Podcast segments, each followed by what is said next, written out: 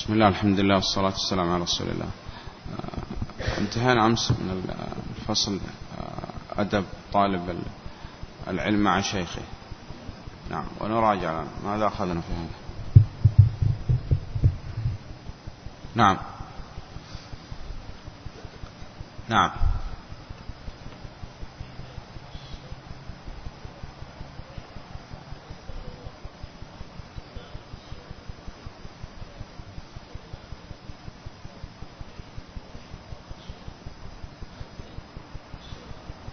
طيب أنه قال ما ينادي يا شيخ؟ بل يقول له يا شيخي يا شيخنا يا شيخنا وكذا. نعم. في ماذا؟ هنا. وش مدخل هذا؟ أنه يبحث عن شيخ سلفي. نعم. طيب ها. نعم الشيخ أبو بكر. نعم؟ رعاية حرمة الشيخ. في في استماع والجلوس والكلام وتلقي العلم وتصفح الكتاب. نعم. انقسم الناس مع المشايخ والعلماء إلى طرفين وسط. قسم يغلو وقسم يجفو وقسم يتوسط هم أهل السنة. ما هو الضابط عندنا؟ أي نعم. أن نكون على ما كان عليه السلف الصالح. نعم. لا إفراط ولا تفريط غيره. نعم. والله ما أسمع. كتب. أي نعم. الاستاذن من الشيخ إذا أراد الانتقال إلى كتاب آخر أو إلى شيخ آخر. نعم. ألا يتقدم بماذا؟ بالكلام أو بالمشي قال أيضا. نعم وغيره.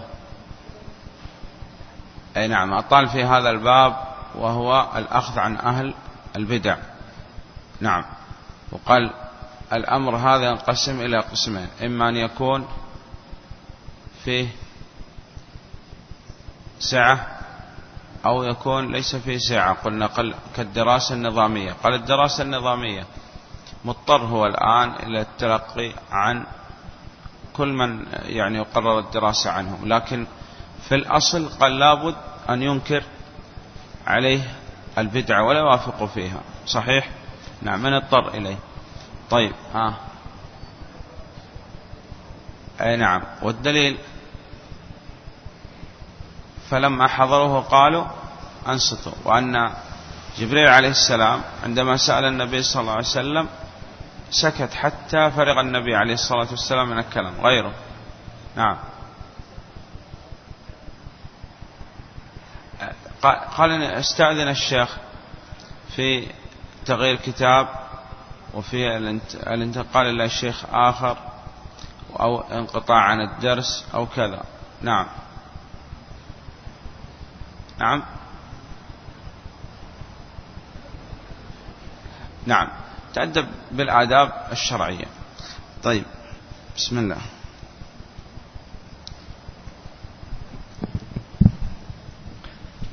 بسم الله الرحمن الرحيم. الحمد لله رب العالمين والصلاة والسلام على أشرف الأنبياء والمرسلين نبينا محمد وعلى آله وصحبه أجمعين.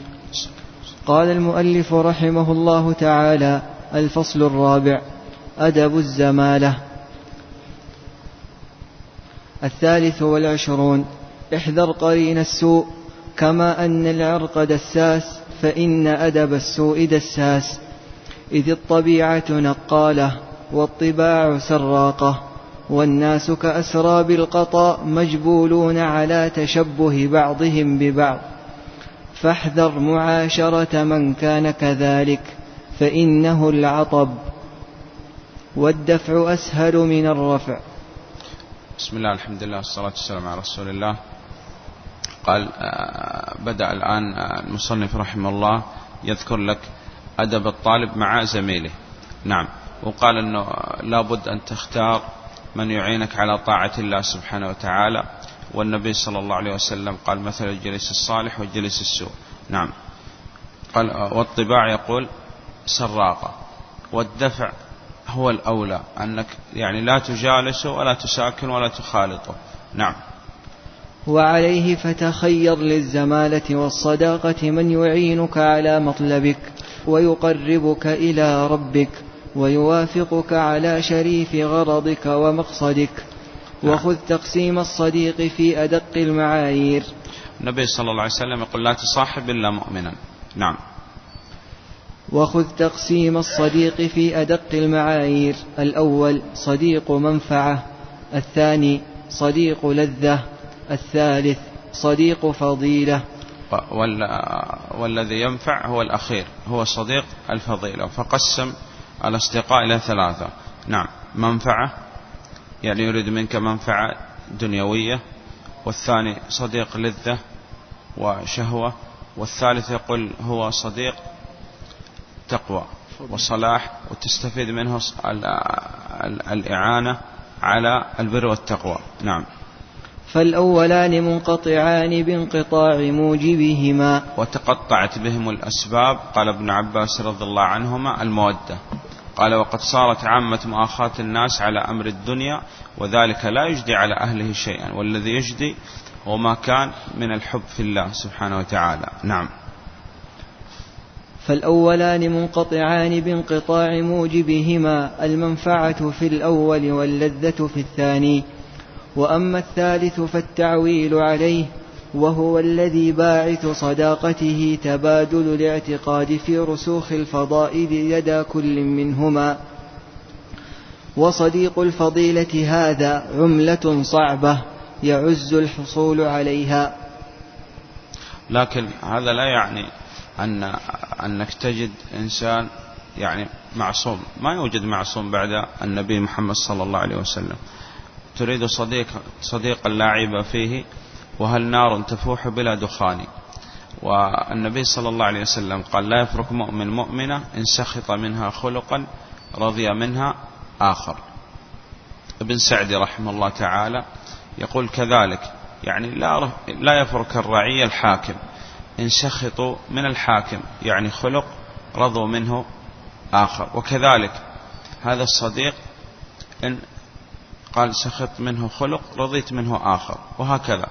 فالأصل أن الإنسان ينظر إلى يعني ما هو غالب على هذا الصديق. فإذا يغلب عليه الخير والأمر بالمعروف والنهي عن المنكر والحرص لابد يكون عنده شيء من التقصير. نعم لكن العبرة قال بالغالب نعم.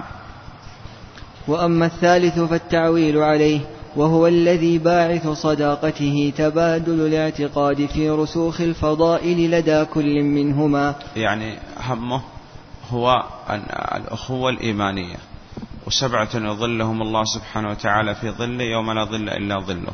منهم قال رجلان تحابا في الله قال اجتمعا عليه وتفرقا عليه. نعم يعني ما يجتمع إلا لله سبحانه وتعالى. نعم. وصديق الفضيلة هذا عملة صعبة يعز الحصول عليها. ومن نفيس كلام هشام بن عبد الملك المتوفى سنة خمس وعشرين ومائة. قوله ما بقي من لذات الدنيا شيء إلا أخ أرفع مؤونة التحفظ بيني وبينه. ومن لطيف ما يقيد قول بعضهم العزلة من غير عين العلم زلة ومن غير زاي الزهد علة. العزل عن الناس الأصل فيها التوسط والأصل قال أن الإنسان يعني قدر المستطاع يعني يكون أحرص على الدين. فإذا رأى أن الاختلاط يؤدي إلى زيادة الإيمان وكثرة الطاعة وكذا قال هذا يعني يخالط بقدر ما ينتفع. نعم. وإلا قال يعتزل الناس لكن ليس اعتزال بالكلية كما يصنع المتصوف وكذا. نعم. والنبي صلى الله عليه وسلم يقول المؤمن الذي يخالط الناس ويصبر على أذام خير من المؤمن الذي لا يخالط الناس ولا يصبر على أذام نعم. إذا لابد في في الأصل هذا الزمالة أن يكون له زميل. ولا يمكن أن يجد أحد ليس فيه عيب. فالأصل التواصي وتواصوا بالحق وتواصوا بالصبر والتعاون قدر المستطاع. فطالما وجدت طالب علم همه وغرضه طلب العلم قال لا بد أن يكون عنده شيء من التقصير. فأنت تعين هذا يعني الزميل والصديق في طاعة الله سبحانه وتعالى بقدر المستطاع. وقال النبي عليه الصلاة والسلام لا يؤمن أحدكم حتى يحب لأخيه ما يحب لنفسه. وفي زيادة صحيحة قال من الخير. والشيخ بن عثيمين رحمه الله يقول من الكبائر ألا تحب لأخيك ما تحب لنفسك. نعم والله أعلم. قال المؤلف رحمه الله الفصل الخامس آداب الطالب في حياته العلمية. نعم. الرابع والعشرون كبر الهمة في العلم. وهذا يعني الأصل أن طالب العلم أن يكون له هدف. لابد يحقق هذا الهدف. ومن يعني أهم هدف هو تحقيق عبادة الله سبحانه وتعالى وما خلقت الجن والإنس إلا ليعبدون. ويجمع كل كل الأهداف في هدف واحد وهو طاعة الله سبحانه وتعالى. فلواحد كن واحدا في واحد أعني طريق الحق والإيمان. وأنت تعرف أن بعض الطلاب يعني عنده هدف مثلا إذا دخل المنزل وهو مثلا يتعشى وينام هذا في الليل فدائما تجده يحقق هذا الهدف صحيح؟ نعم. طيب ما هو الهدف الذي كان النبي صلى الله عليه وسلم أراد الوصول إليه وأمر الله سبحانه وتعالى به وهو دخول الناس في دين الله أفواجا فعندما دخل الناس في دين الله أفواجا قال له الله سبحانه وتعالى فسبح بحمد ربك واستغفر. لأنه انتهى ما وأدى النبي صلى الله عليه وسلم ما أمر الله سبحانه وتعالى به. أدى الأمانة ونصح الأمة وبلغ وجاهد في الله حق جهاد إذا لابد يكون هذا هو هدف طالب العلم. لابد يسعى لتحقيقه وقال لكن يكون عنده هدف عالي. والنبي صلى الله عليه وسلم قال من يرد الله به خيرا يفقهه في الدين فلا بد يحسن الظن في الله. ويقول أنا, أنا اختارني الله سبحانه وتعالى أن أكون فقيه في هذا الدين ولا بد يوم من الأيام أكون عالم وعلم الناس أعمل بما تعلمت ثم أدعو إلى هذا العلم. نعم. وتقدم معنا أيضا يقسم يعني الحياة, الحياة العلمية ولا بد أنه يعني يسعى إلى تحقيق أعلى هدف. نعم. من سجايا الإسلام التحلي بكبر الهمة مركز السالب والموجب في شخصك الرقيب على جوارحك. كبر الهمة يجلب لك بإذن الله خيرا غير مجذوذ لترقى إلى درجات الكمال فيجري في عروقك دم الشهامة. والركض في ميدان العلم والعمل فلا يراك الناس واقفا إلا على أبواب الفضائل. لا يراك الناس إلا واقفا على أبواب الفضائل يعني في أعلى المراتب. نعم. وهذا الأصل أنه قال الله سبحانه وتعالى إذا أمرك بأمر لابد أن تكون أول من يمتثل هذا الأمر. وإذا جاء النهي تكون أول من ينتهي عن هذا المنهي عنه. نعم. فلا يراك الناس واقفا إلا على أبواب الفضائل ولا باسطا يديك إلا لمهمات الأمور. والتحلي بها يسلب منك سفاسف الآمال والأعمال يجتث منك شجرة الذل والهوان والتملق والمداهنة. فكبير الهمة ثابت الجأش لا ترهبه المواقف. وفاقدها جبان رعديد تغلق فمه الفهاهة ولا تغلط فتخلط بين كبر الهمة والكبر فإن بينهما من الفرق كما بين السماء ذات الرجع والأرض ذات الصدع كبر الهمة حلية ورثة الأنبياء والكبر داء المرضى بعلة الجبابرة البؤساء وتقدم معنا أنه من يعني من آداب طالب العلم في نفسه التواضع. نعم وترك الكبر. نعم. كبر الهمة حلية ورثة الأنبياء والكبر داء المرضى بعلة الجبابرة البؤساء. فيا طالب العلم ارسم لنفسك كبر الهمة ولا تنفلت منه وقد أومأ الشرع إليها. في فقهيات تلابس حياتك لتكون دائما على يقظة من اغتنامها ومنها إباحة التيمم للمكلف عند فقد الماء وعدم إلزامه بقبول هبة ثمن الماء للوضوء. يعني لما في يعني ذلك يقول إنه الأصل أن يأخذ آه، لا لا يتيمم عند وجود الماء. ولكن يقول إن لم يجد الماء فيتيمم. وإن كان يقول عرض عليه إنسان أن يعطيه ماء وكذا قال فالاولى ترك الطلب لأن اليد العليا خير من اليد السفلى. وقال عليه الصلاة والسلام اليد العليا هي المنفقة واليد السفلى هي الآخذة. نعم. يعني ما يتذلل إلى الناس ويطلب منهم وكذا وجاء النهي عن كثرة السؤال. نعم. لما في ذلك من الملة التي تنال من الهمة منالا وعلى هذا فقس والله أعلم. نعم. الخامس والعشرون النهمة في الطلب. إذا علمت الكلمة المنسوبة إلى الخليفة الراشد علي بن أبي طالب رضي الله عنه قيمة كل امرئ ما يحسنه.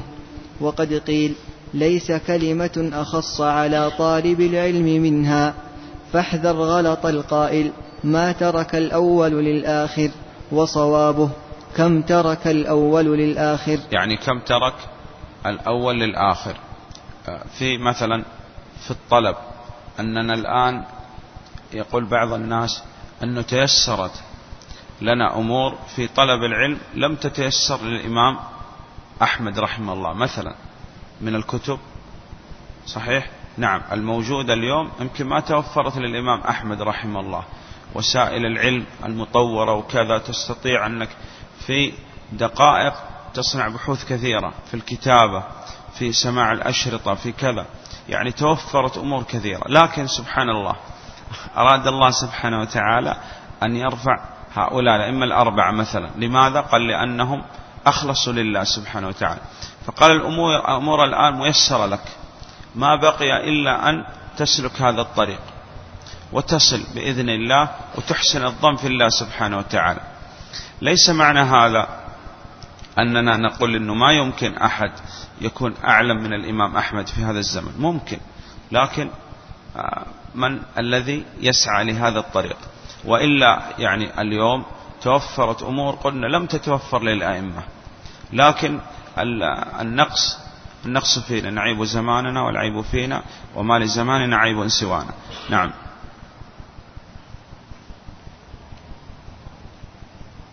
فعليك بالاستكثار من ميراث النبي صلى الله عليه وسلم وابذل الوسع في الطلب والتحصيل والتدقيق. وهذا الذي يرشد إليه شيخ الإسلام ابن تيمية حيث قال إدمان النظر في الكتاب والسنة أنه دائما يدمن النظر في نصوص الكتاب والسنة. هذا الأول عند شيخ الإسلام. الثاني عند شيخ الإسلام أن يدعو الله سبحانه وتعالى بأدعية النبي صلى الله عليه وسلم ومنها اللهم رب جبريل وميكائيل وإسرافيل فاطر السماوات والأرض عالم الغيب والشهادة أنت تحكم بين عبادك فيما كانوا فيه يختلفون. اهدني لما اختلفوا فيه من الحق بإذنك إنك تهدي من تشاء إلى صراط مستقيم. الثالث يقول إظهار الافتقار إلى الله سبحانه وتعالى. فهذا قال نصيحة شيخ الإسلام للذي يريد الحق. نعم.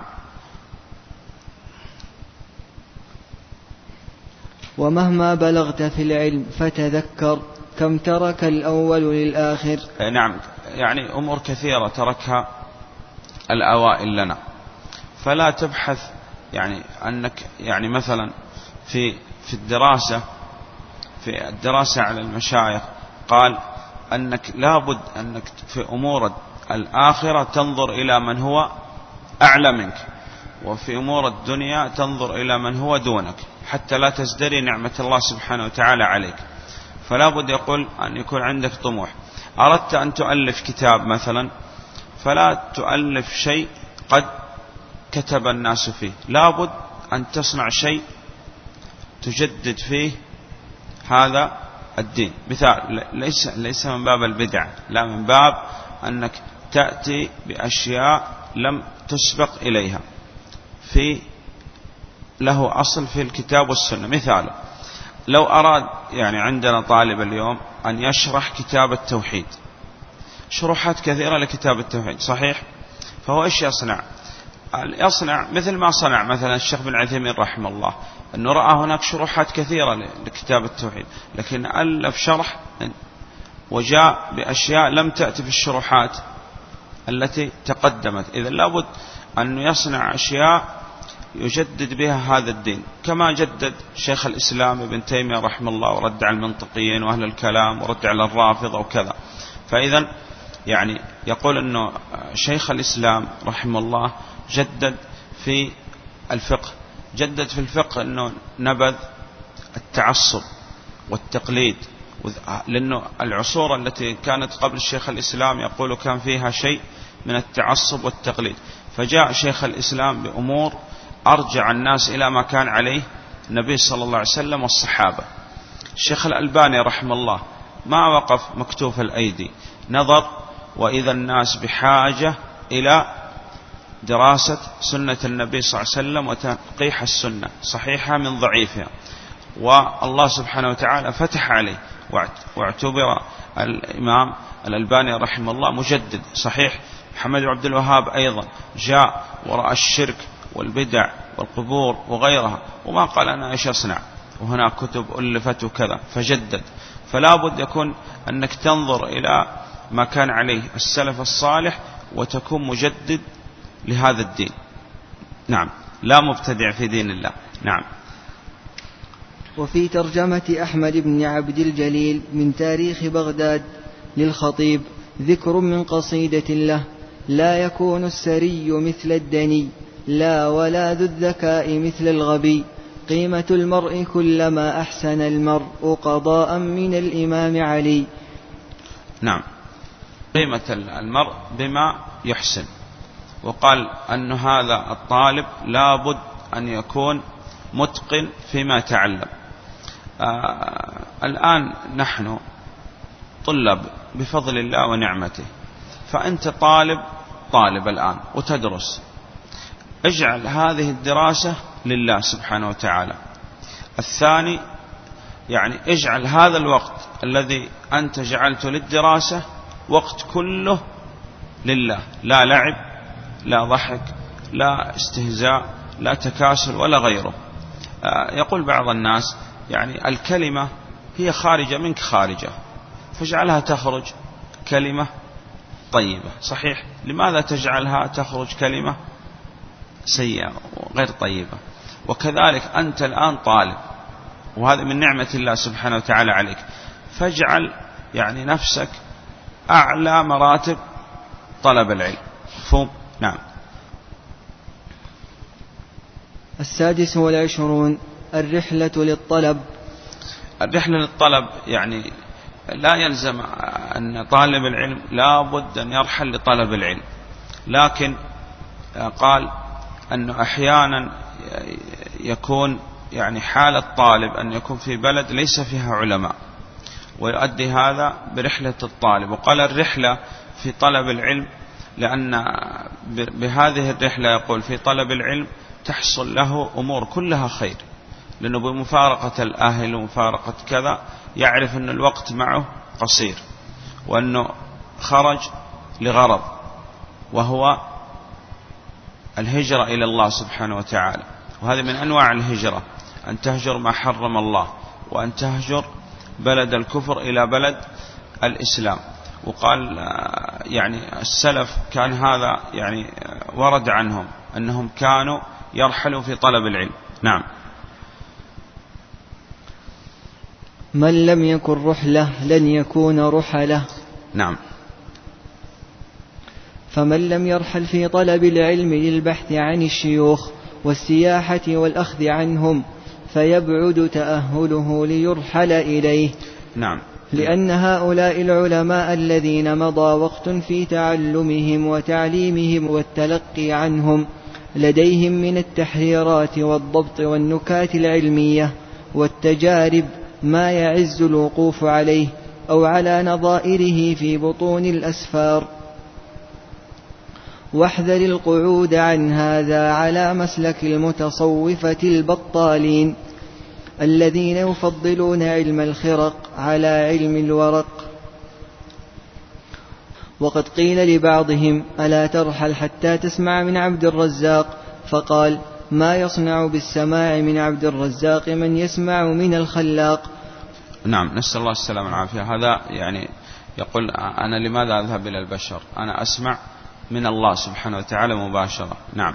هذا قال حال المتصوفة. لكن حال أهل السنة والجماعة يعلم أن الوحي انقطع بموت النبي صلى الله عليه وسلم وأن ميراث النبوة وأن العلماء ورثة الأنبياء فهم يأخذوا من العلماء. نعم. ما ورثوها عن النبي عليه الصلاة والسلام. نعم. وقد قيل لبعضهم ألا ترحل حتى تسمع من عبد الرزاق؟ فقال ما يصنع بالسماع من عبد الرزاق من يسمع من الخلاق. وقال آخر إذا خاطبوني بعلم الورق برزت عليهم بعلم الخرق.